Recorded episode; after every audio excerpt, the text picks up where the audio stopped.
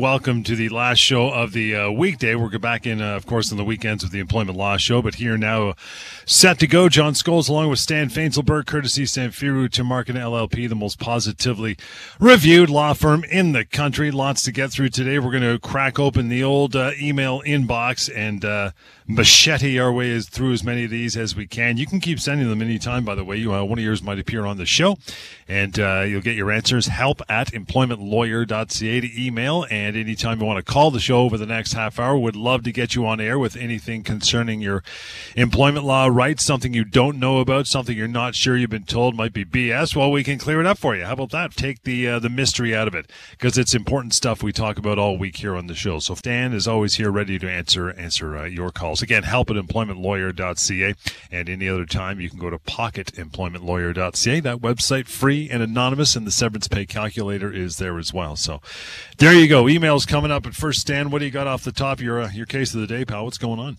Yeah, what's going on, John? And hello to our listeners. So I just wanted to start off uh, the thought of the day by a recent case that I came across, and just a, a concept I think we've talked about a couple of times on the show, John, and that's the concept of frustration of contract. Mm-hmm. So frustration of contract, as you know, many of our listeners would would know, is the general idea that through neither party's fault, through neither the employee's conduct or through neither the employer's actions, you know, the employment contract cannot continue. Uh, and the, the you know, classic example of this is when there's a medical disability situation where unfortunately, you know, an employee, just because of their medical condition and something that happened again outside of either party's control, can't continue in their job and the Employment Standards Act actually has a specific provision that relates to that specific situation. Uh, it actually may, has a specific clause that says if you lose your job because of frustration due to medical disability, you're still entitled to your minimum entitlements under the Employment Standards Act. But you know, in this particular case, things became a little more nuanced because it actually had nothing to do with a medical issue in this particular case, basically in 2020, uh, the Clarion Lakeside Inn had a massive fire, and due to that fire, essentially had to shut down, and was actually shut down at the time. Not only was this initial case heard, but by the time it got into divisional court, John, it had continued to be shut down, even as of 2020. Uh, and essentially, the employees were arguing that you know they believed that they were entitled to severance, mm. and the employer took the position that no, no, this was a frustration of contract. That it wasn't our fault. The hotel bro- uh, burnt down, and it's been two years. So you know, you, unfortunately, we're very sorry, but we don't believe we owe you anything in this situation. Uh, and and the court looked at this situation and actually said that it wasn't frustration of contract. Ken, thank you for standing by. And uh, what's your question, pal? Uh, so I got injured back in January, and I'm on WSIB. I've now found out that my employer has replaced me because it is a small company. I am wondering if I am entitled to severance once I'm back fit, or if I just follow WSIB and do the retraining. So, is WSIB working with you to get you back into your role? Because usually that's how WSIB would operate in cooperation with your employer. Yes, they're they're working for me to get back into the role. However, because of the degree of injury, I will mm-hmm. not be able to return doing my previous job. Okay, so it becomes a question of a can the employer accommodate you um, if there is some sort of other job for you, and if not, then we were actually just talking about a concept before I was cut off called frustration of contract. Mm-hmm. And if you uh, and if it's true that as a result, essentially, of your medical disabilities and issues, you can't continue in any role the employer has, especially if you're talking about a small employer who may have a very limited amount of opportunities to provide you. Then, in that situation, they would still owe you some severance, but it would be limited to your uh, minimum entitlements under the Act. Yeah, because um, I'll, I'll briefly tell you what I do. I'm a tow truck operator. Sure. So I, I do a lot of physically demanding work mm-hmm. and I've torn pretty much all the muscles and tendons and ligaments in my shoulder. Okay. So it, it's definitely a medical reason why I will never be able to return to doing that job. Yeah. Again, there may be ways, you know, to to accommodate you in that job. I, I know I have a client who had similar issues actually, and he was given a uh, motorized wench to try to put him back in the position. And these are the types of accommodations that you know WSIB and yourself and your employer should be having discussions around. But if you're saying it ultimately based on your medical evidence and based on WSIB's assessment and your employer's assessment that there just really isn't a role there for you, then again, you still would be entitled to some severance and you have the retraining option through WSIB, thankfully. Uh, but the severance would unfortunately be limited to your minimum entitlements under the Employment Standards Act. Okay, so that's yeah. five years. That would be like two weeks for every year type thing. It would be two weeks if your employer has a payroll of over 2.5 million. If it, uh, by the, as you mentioned, the employer is a small employer, so it likely doesn't have that large a payroll. In which case, your entitlements uh, would be limited to a week per year. Okay. Okay. Thank you very much. That answers my question. No Thank problem. you, Ken. Appreciate you uh, reaching out, pal. Any further questions for Stan, you can do so by uh, calling 1 821 5900 and uh, email as well, right? Help at employmentlawyer.ca. I'll get to one email before we break here in a couple minutes. Uh, Kelsey's up, says, Hey, Stan, I've worked through two separate employment agencies for the same company for over 20 years. They laid me off during the pandemic, and then in January, the employment agency terminated me. Is there anything I can do? Mm-hmm. Well, this is uh, this is one of those really interesting situations where it often becomes an issue of who is the actual employer. Um, you know, in this, what it sounds like is that you know the employment agency is taking responsibility for the employment relationship, but at the same time, from what she, Kelsey says here, in terms of working for a single entity for 20 years through an employment agency, there's a good chance that really the employer is that entity, and all of her 20 years should be counted by that employer. So, you know, really, by the sounds of it, Kelsey, what you need to consider is who is the employer, and possibly they both may be the employer in this situation.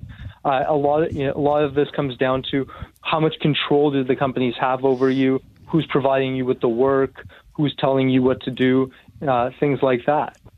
So, Kelsey, if you know if you haven't got a package from the employment agency that's satisfactory, you should contact us and discuss really who is the employer here and whether you know they're providing you with something that's fair.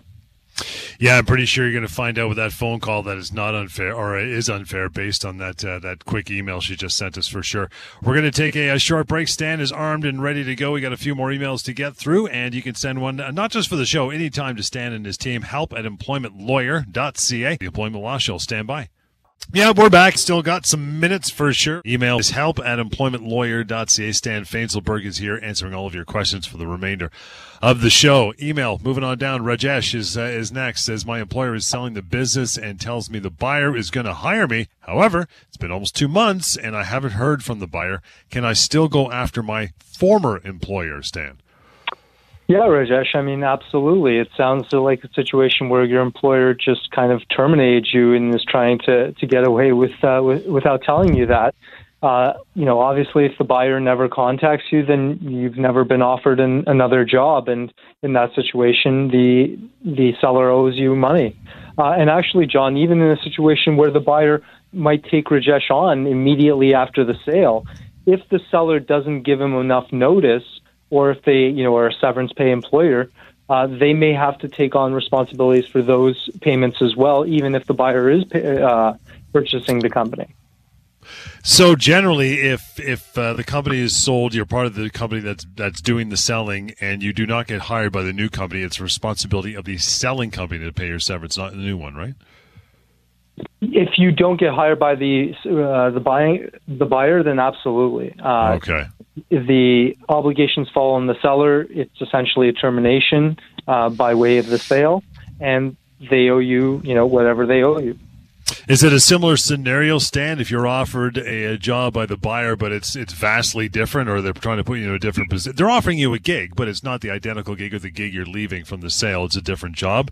Can you do a constructive dismissal there, and then who's responsible for the severance in that case? Well, it's not necessarily constructive dismissal. It still may be a termination. The way you have to essentially analyze it is is the uh, employee in that situation required to take the job in terms of mitigation, right? right. Uh, if the job is r- relatively the same, if the compensation is the same, if the terms are roughly the same, then a court would likely say that they do have to take that job. But if they're trying to introduce unfavorable terms or a different job, or you know, in, in trying to bring in uh, a termination clause into a 30-year relationship, for example, uh, where there had never been one before, changes like that may give you enough reason to say, no, that's such a different position that I don't have to take it. I don't have to accept those terms. And I'm still within my right to claim common law severance from my former employer from the seller. Yeah, you raised a really good point there too, uh, along the same lines. I know we're kind of going down a bit of a rabbit hole, but it's an interesting, interesting one you raised, and that is if you are hired, uh, you get a new job with the buyer, and you continue working there. If, if there's no changes to your your job description or a new contract, if like you said, you've been there for 30 years, and they fire you six months later, you're now a 30 year plus six month employee. No, they got to inherit your service. Uh, yeah, absolutely. You know, wow. taking you on. It, again, there's really, you know, breaking it down two ways to buy a business, John. You can either just buy the shares of a business, in which case there's really no question. They're, you know, they've bought the entire corporate entity.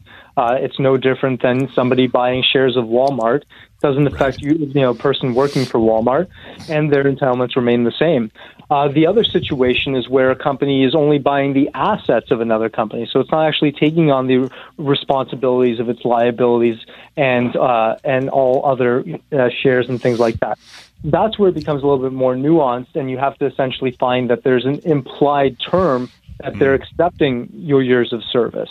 And the implication is almost always there when they buy a business and the assets and you come along with that business.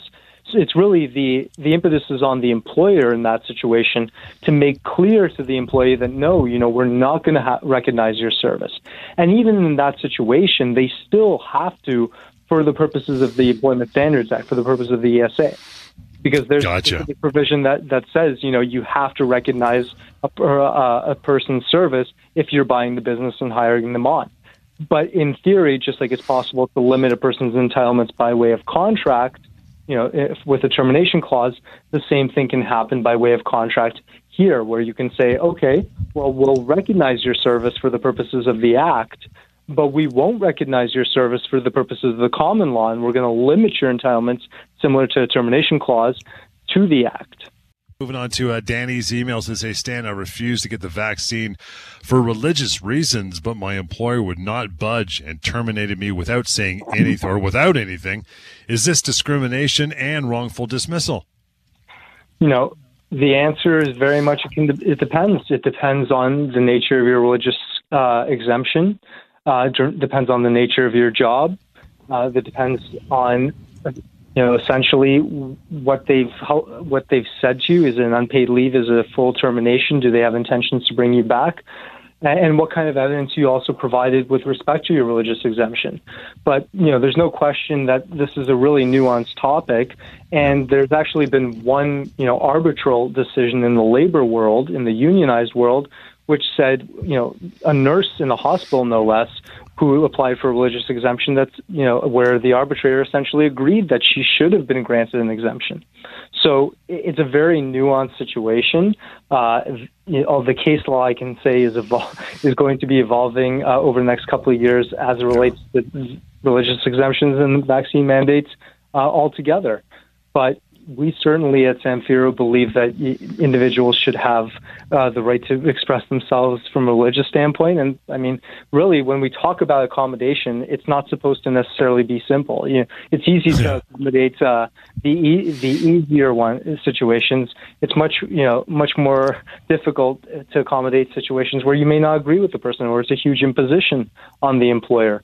But you know that's why we have the Human Rights Code, and I believe it's for situations like Danny's. Let's get Claire's email. Says, guys, my department is being outsourced to another company, and this new company wants me to stay on as a contractor. Is that legal?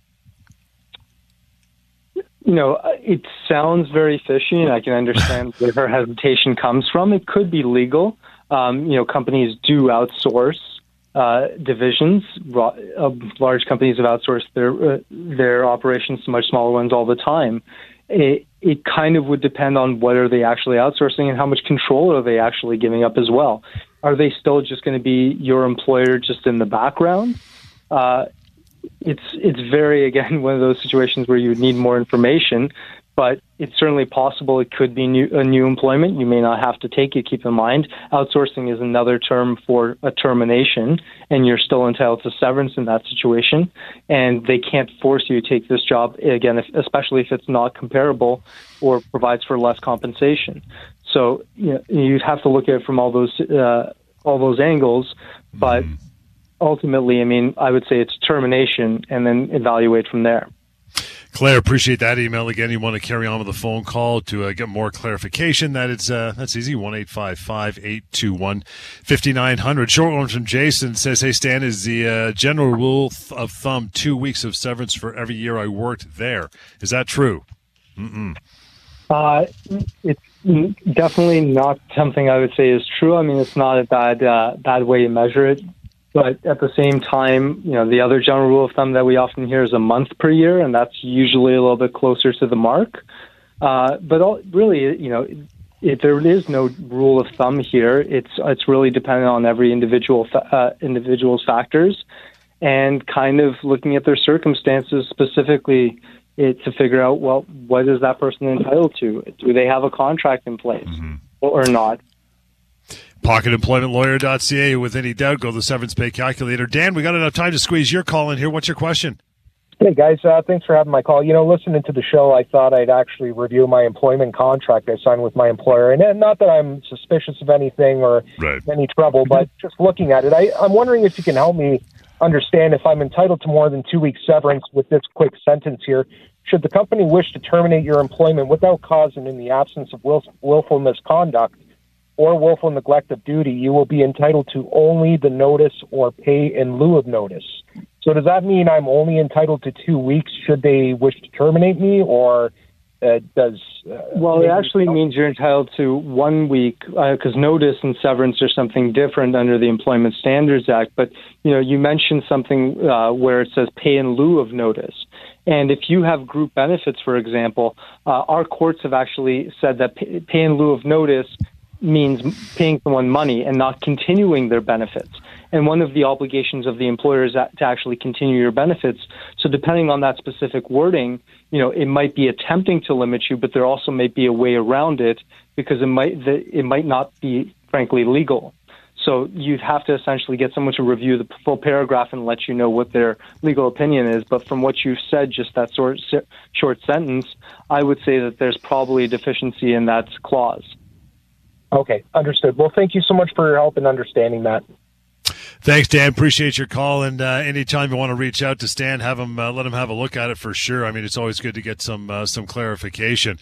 And uh, and there you go. I mean, it, it sounds that little short sentence to the layman who's not a lawyer like you, Stan. That sounds incredibly confusing. But to your point, I mean, you always want to reach out if there's any, and especially if you're taking a job where you don't necessarily have started yet, and they've they've slid a, an employment contract over, saying, "Hey, sign this." You'll say, "You know what? I will, but give me a couple days. I'm going to get Stan to review this puppy, make sure I'm not uh, sinking my own ship." But we are done for another night. It goes so quickly. Appreciate your emails and your calls there. You want to reach out to Stan now that we are through. Here's how you do that. It's 1 821 5900. The number 1 821 5900. Email is help at employmentlawyer.ca. And about that whole severance thing, you know where to find it pocketemploymentlawyer.ca and use the severance pay calculator. We'll catch you next time in the Employment Law Show.